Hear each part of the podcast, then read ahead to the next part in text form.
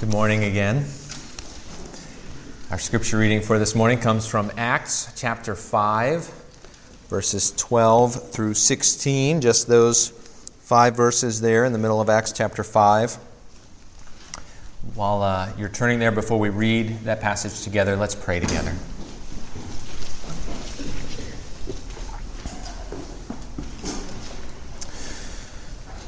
Our Father, we come before you to hear from you, to, um, to hear your word, to hear you speak to us through the scriptures. We long to know you better, uh, to uh, experience you more fully uh, through uh, your word and by faith. We long, Father, to live for you more fully in the world. And so we pray that you would speak to us now, that you would work in our hearts by your Spirit, that you would uh, humble us before your throne of grace, that we would receive your mercy, and that we would be uh, more fully transformed into the image of your Son, Jesus. Father, use your word by your Spirit to that end this morning, we pray. In Jesus' name, amen. Acts chapter 5, beginning with verse 12.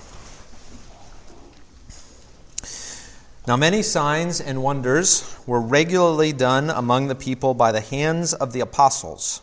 They were all together in Solomon's portico. None of the rest dared join them, but the people held them in high esteem. And more than ever, believers were added to the Lord, multitudes of both men and women, so that they even carried out the sick into the streets and laid them on cots and mats, that as Peter came by, at least his shadow might fall on some of them. The people also gathered from the towns around Jerusalem, bringing the sick and those afflicted with unclean spirits and they were all healed.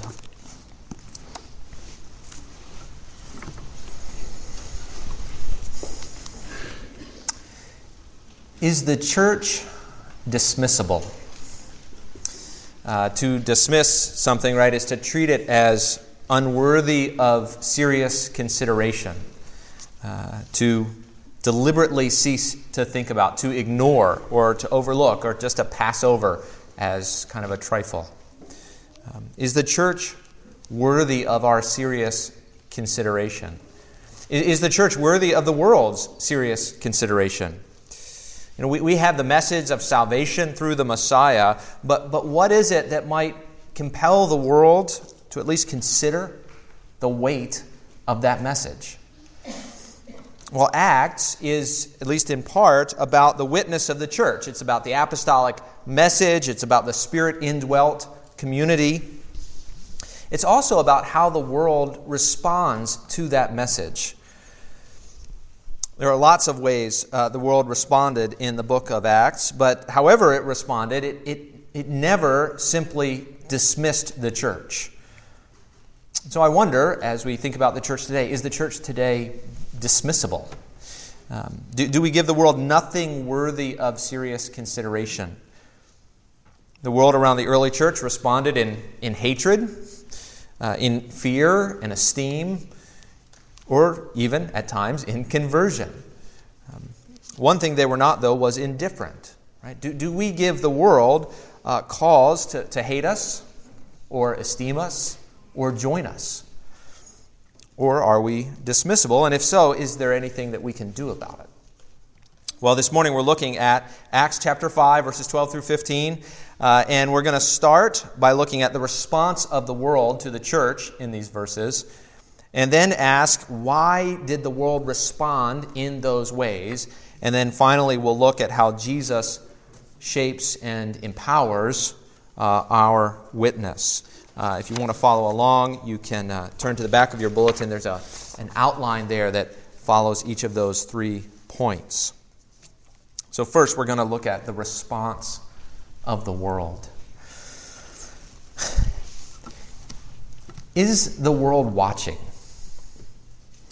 Uh, I, I, I want to make a, what I think is a simple observation, which is that the world is watching. Uh, not everybody, that's true, but some.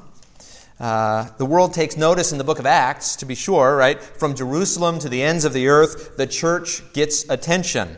Uh, maybe not always the kind of attention that we would like, right? Sometimes that attention means persecution, at other times it means conversions.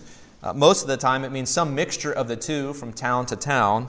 Uh, but all the time, there is some kind of attention, some kind of uh, watching, some kind of response to the church. Uh, here in Acts chapter 5, there is fear in verse 13. Uh, you see it there. None of the rest dared to join them. And there's also esteem. Uh, but the people held them in high esteem. And then there's, again, conversion, verse 14. More than ever, believers were added to the Lord, multitudes of both men and women. Now, I think we often believe uh, what is really a lie, which is that nobody, nobody's actually paying attention. Uh, nobody is paying attention, but that's not true, right? We live our lives before others. Uh, Jesus said at one point, Let your light so shine before men that they may see your good works and give glory to your Father who is in heaven. Uh, Peter says something similar. He says, Keep your conduct among the Gentiles honorable, so that when they speak against you as evildoers, they may see your good deeds and glorify God on the day of visitation. And this is true on, on a number of levels, right? Sometimes uh, the world notices what we do as an institution, uh, both good and bad. Uh, you know, when the church screws up, the world is there to report on it most of the time. Just watch the news. Um, but the world notices what we do as individuals as well. Uh, not as a monolith, right? But, but our friends and our neighbors are, are watching, our, our classmates and coworkers are watching, our bosses and teachers are watching. Uh, you, you, may not believe this, and they might not admit it or even realize it, but it's true. And I, I don't mean that they're stalking us. Right? I, I don't mean that they're sitting there taking notes, just waiting for us to do something good or bad. Uh, but as Jesus says, we live our lives before others all the time. Even when you think no one is noticing, right? Other people see the way you live. I remember uh, when I was in college, I was leading a Bible study in my dorm room, and uh, someone used to write disparaging remarks about Christians on the whiteboard on my door. I was an RA at the time, and there would always be these little remarks about Christians, and uh, it wasn't good attention, but it was attention. Somebody was noticing, right? Somebody was aware of what was going on. Um, I, I, remember uh, when Deborah was pregnant with Thomas, she was teaching at a school for pregnant and parenting teenage girls. So all the girls in this school were either pregnant or had a child. And um, they asked Deborah about Deborah and I, right? And so she began to tell them, and uh, the girls uh, marveled. And uh, she said, you know, first we, we met, and uh, then we got married, and uh, then we had kids, you know, in that order uh, meeting, marriage, and then kids. And one of the girls, no joke, one of the girls actually said, it's like a fairy tale. Now, I'm pretty sure that nobody would say our life is like a fairy tale today. But you get the point, right? Uh, we live our lives before others. Right? The way you live matters. The world is watching, and the world will respond in some way. In Acts 5, 13 to 14, we see three responses, right? There was fear, none of the rest dared join them. There was esteem by all the people. There was conversion, multitudes of both men and women. And of course, if we go beyond this passage, before and after, we see the additional response in acts of persecution, threats, legal action, physical harm. Those are all different responses to the church and to its witness. So the question is not will the world respond, but how? Uh, it, it, may patronize us as irrelevant. It may attack us as a threat. It may denounce us as killjoys or slander us as hypocrites.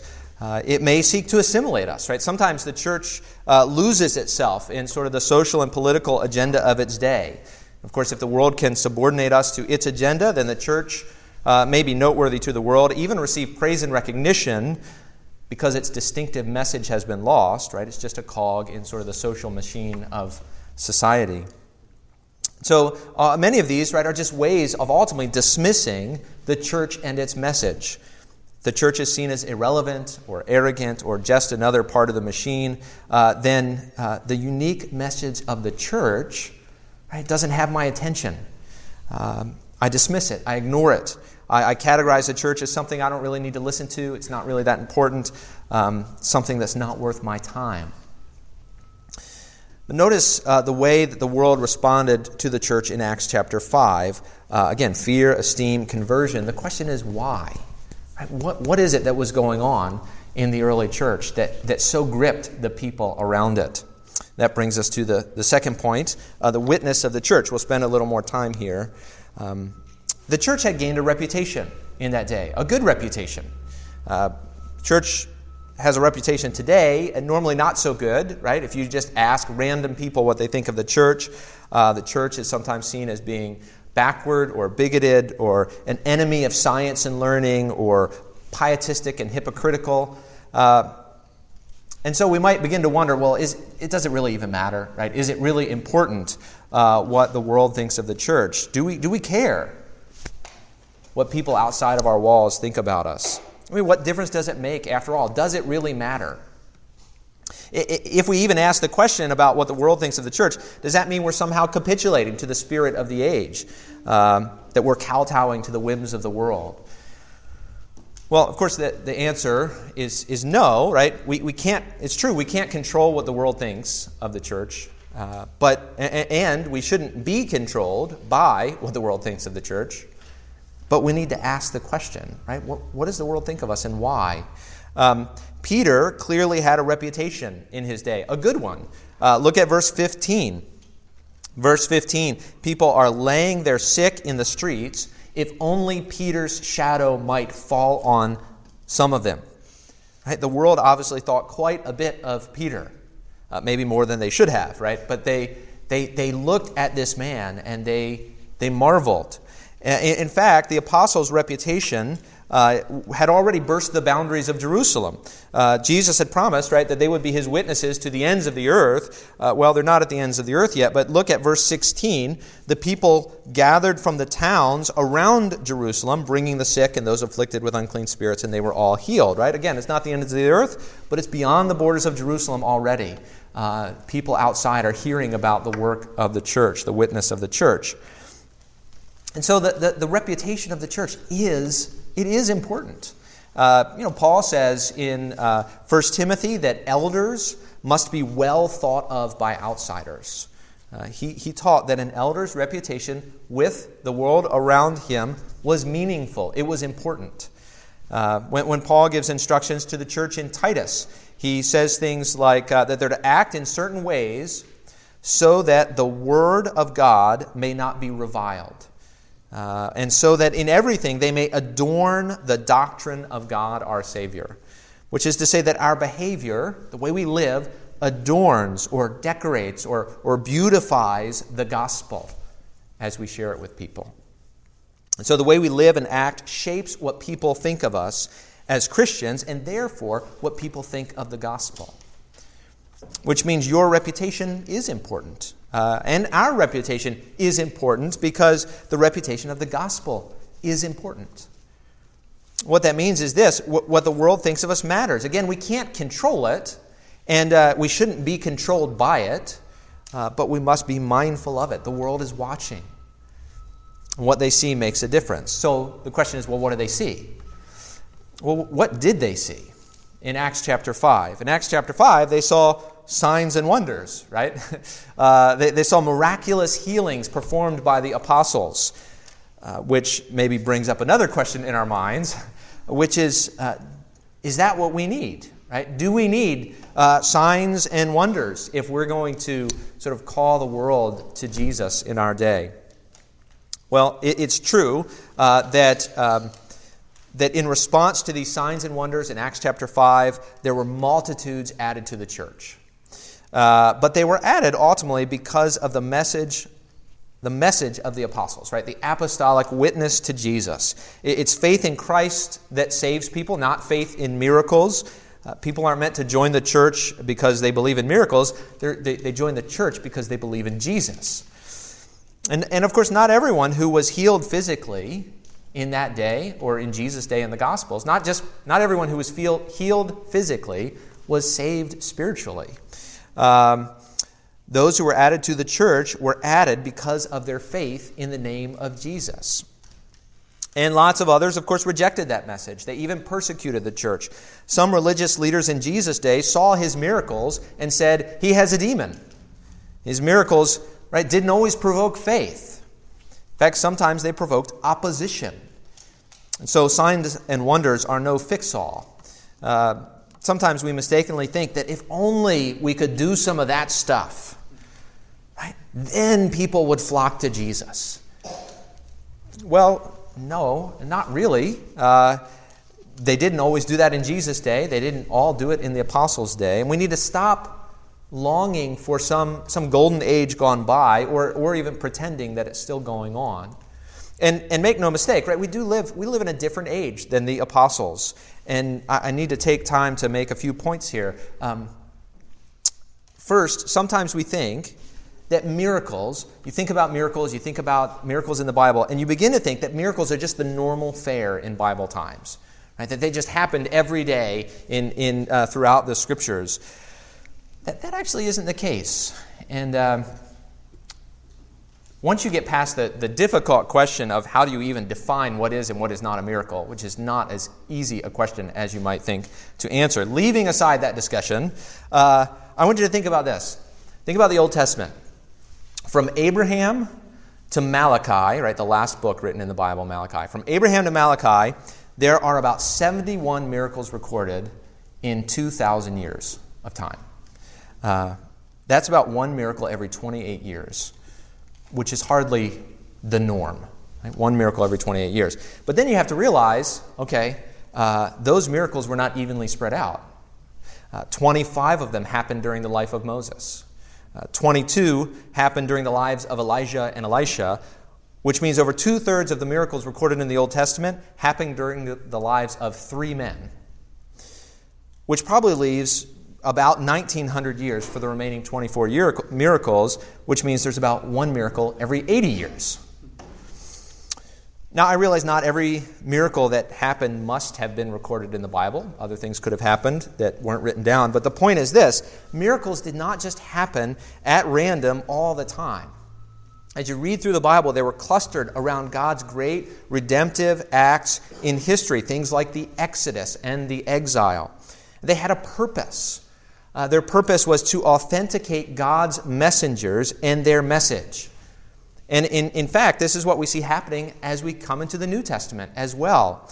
Uh, Acts chapter 2, uh, which we've looked at a few weeks ago, uh, tells us uh, Peter on the day of Pentecost says, Jesus of Nazareth was a man attested to you by God with mighty works, wonders, and signs that God did through him. Right? So, what, did, what was the point of his miracles? One point was to attest to who Jesus was and to what Jesus said. It was God's way of showing this, what this man says is true.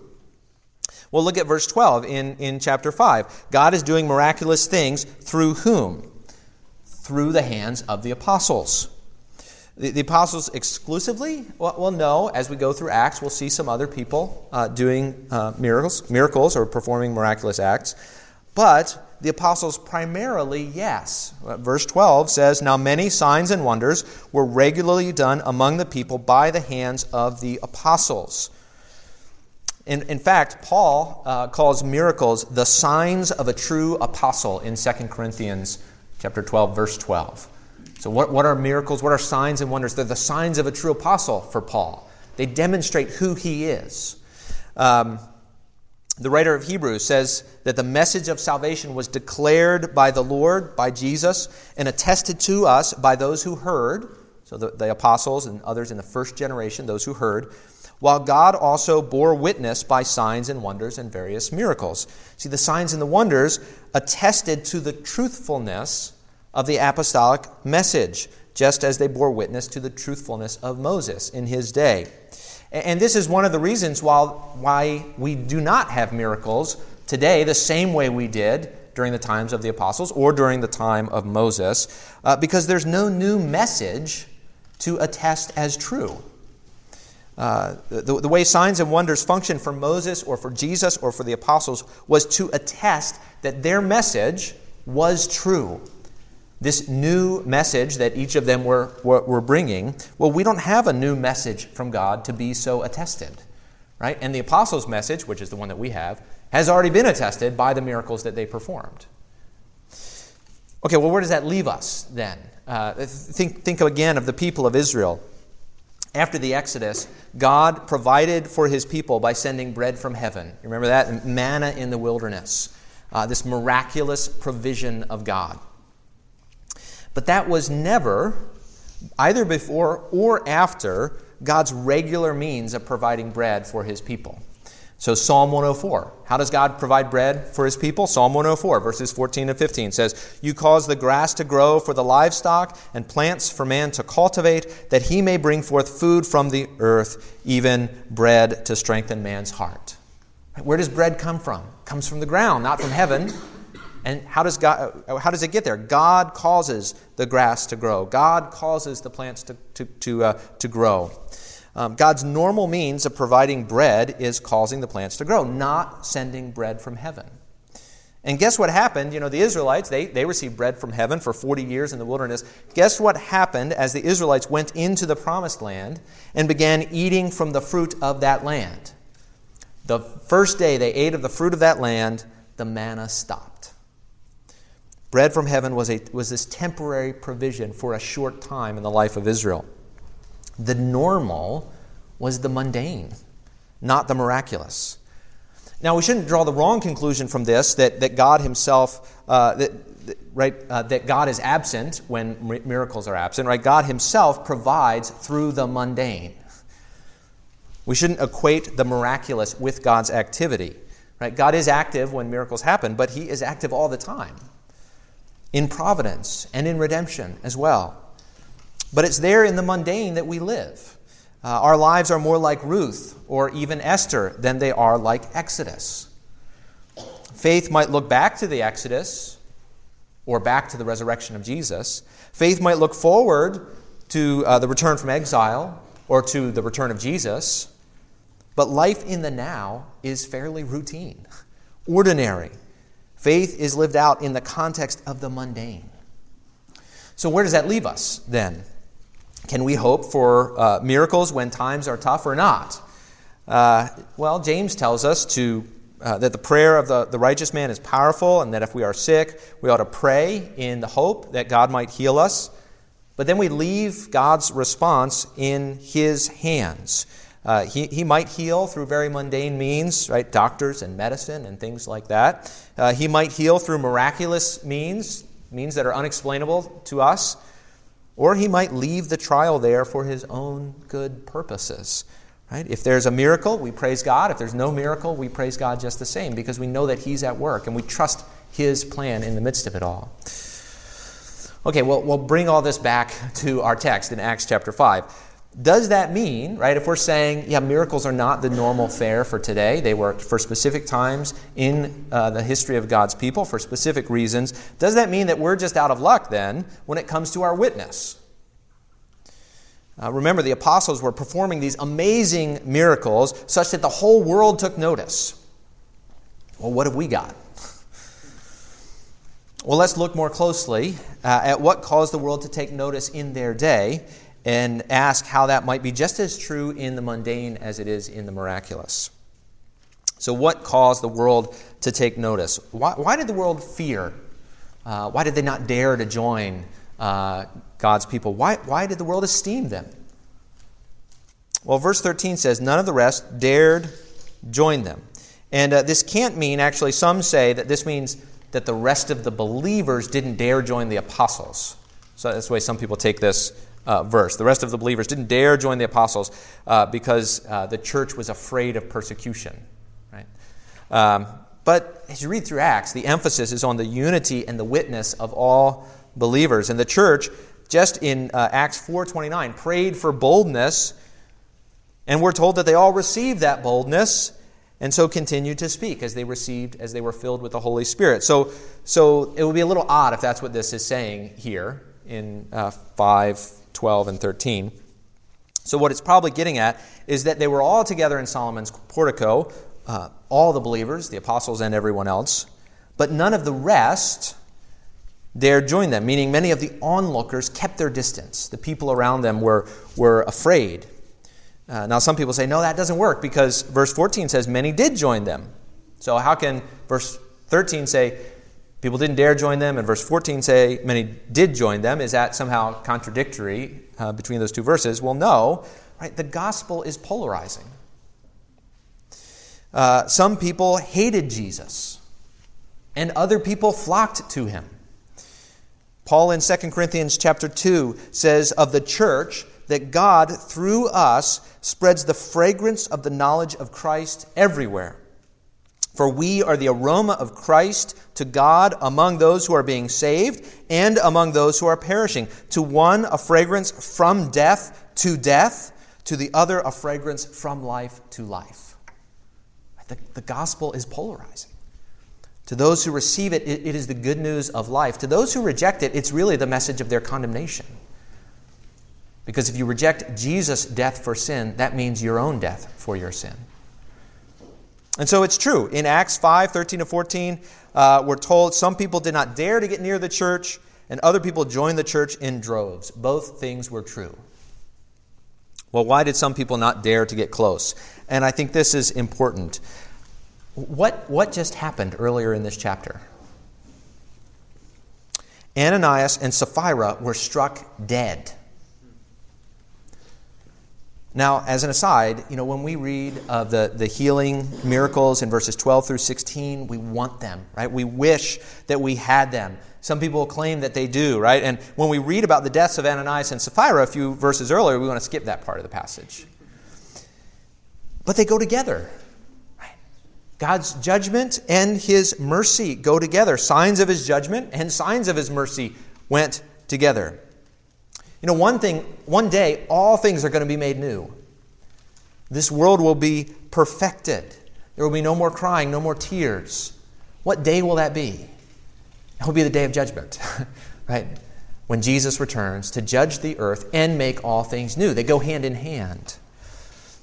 And so when we uh, demand miracles as Christians, um, realize that what we're doing is we're demanding signs of God's judgment as well, because both are here as a foretaste of things to come. They go together. Yes, God was uniquely at work among his people in the book of Acts. He was uniquely at work among his people in, to show both mercy and judgment. Uh, now, none of the rest dared join them. Now, if you knew that there was this community of people where uh, it was possible that if you stepped out of line, you might be struck dead by the hand of God, uh, would you join? Or would you steer clear? Well, what, what was that story about, though? I mean, we talked about it last week. What was that story about? In part, that story is really about the, the purity of the church because of the indwelling presence of the Spirit. Right? The Spirit was there to purify the church. Is the church called to be pure today? Does the Spirit still dwell in our midst? Others held the church in high esteem. Why? Look at, look at all these miracles, right? Verse 12, verse 16. Many signs and wonders, many signs and wonders were regularly done among the people by the hands of the apostles. Verse 16. The people also gathered from the towns around Jerusalem, bringing the sick and those afflicted with unclean spirits, and they were all healed. One of the purposes of miracles uh, is not the way we sometimes think of it to break the normal order of things, but to restore it. Right? To, to be a sign of the restoration of all things. Many miracles, right, were acts of love and care, these indiscriminate acts of mercy to all who came, regardless of where they came from. Well, is the church today called to be a sign of the coming age and its love and care? Are we called to be indiscriminate in our mercy? You know, fundamentally, what people were responding to, in, in, even in the book of Acts, was not the miracles themselves, but what the miracles pointed to the, the purity and the love of the church. Uh, they were heightened in that day as a sign of uh, the age to come. They will be perfected on the last day when Jesus returns. But they are to be these continuing, continuing realities in our lives, right? Purity and love, passionate purity and indiscriminate mercy.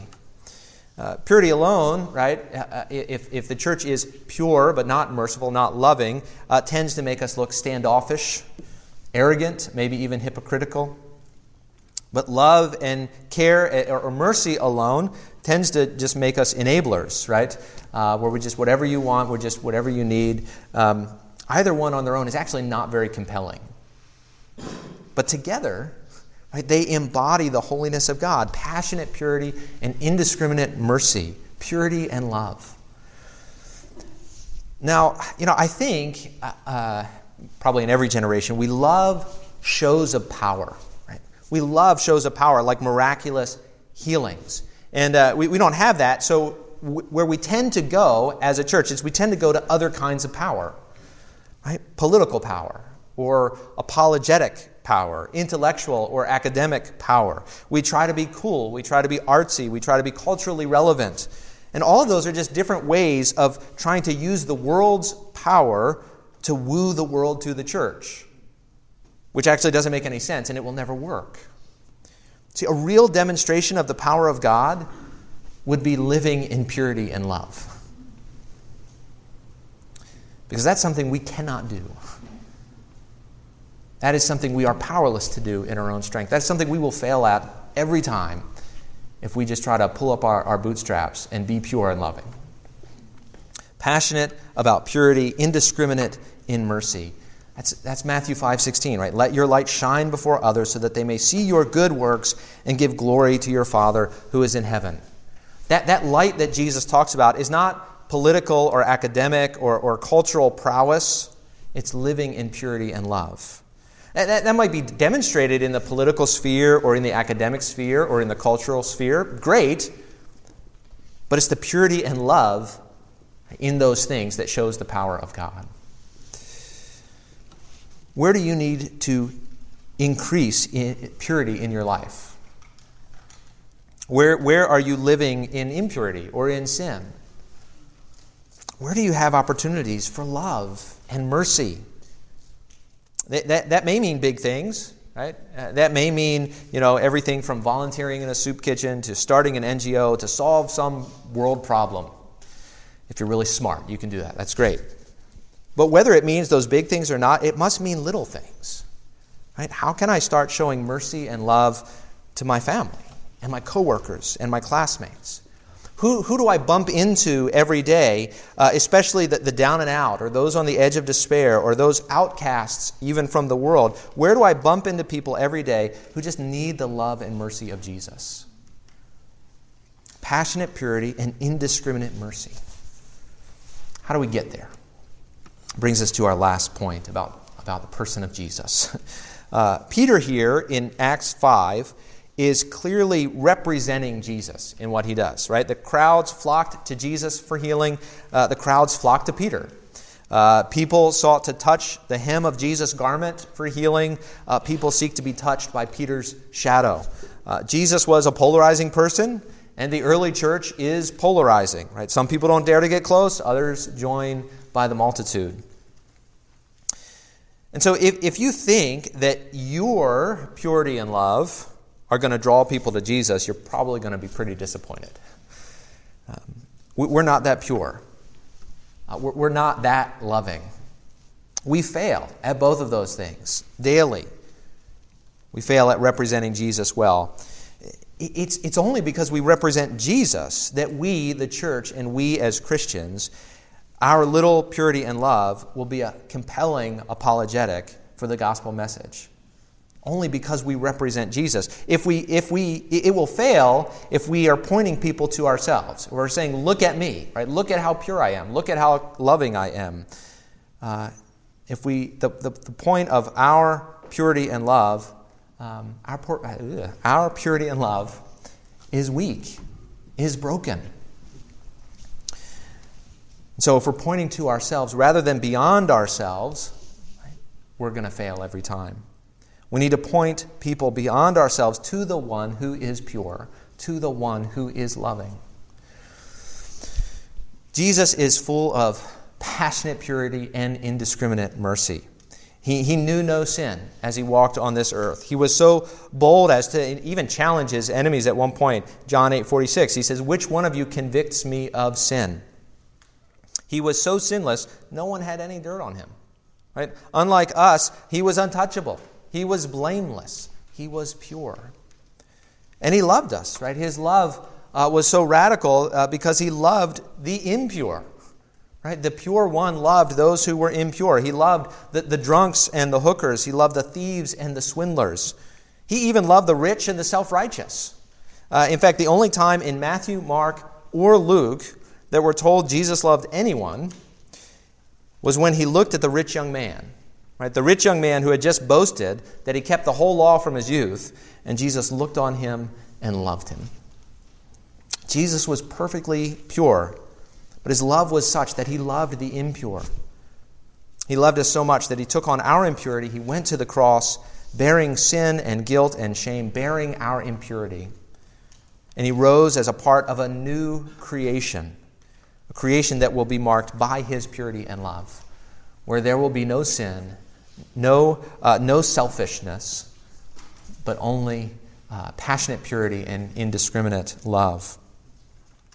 Now, uh, you may not be one of those people that Jesus loved during his earthly life. You may not be a, a, a drunk or a hooker or a thief or a swindler. You may not be rich and self righteous, but you are a sinner no less.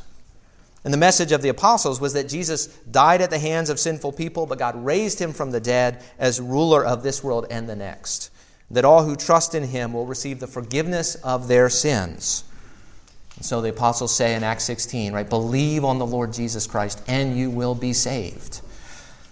And as we believe in the resurrected Jesus, as we repent of our impurity and lack of love, as we trust in the cross and in the resurrection, we receive Jesus' Spirit of purity and love.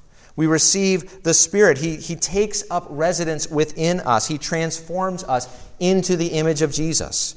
And our lives begin to reflect the purity and love of another. Our lives point people not to our goodness, but away from ourselves to the one who is goodness himself.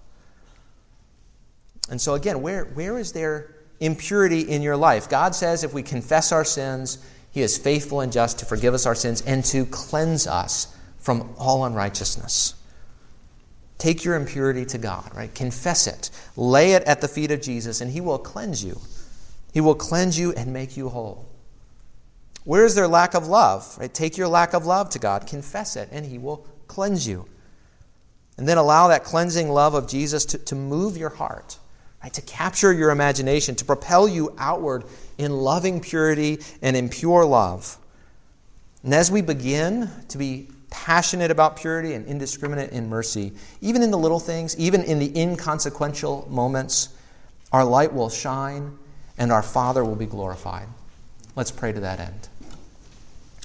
Our Father, we do want you to be glorified, and uh, we confess that we are often uh, bad witnesses to your grace. Uh, we often uh, live in selfishness uh, and impurity rather than pursuing you and loving uh, those around us.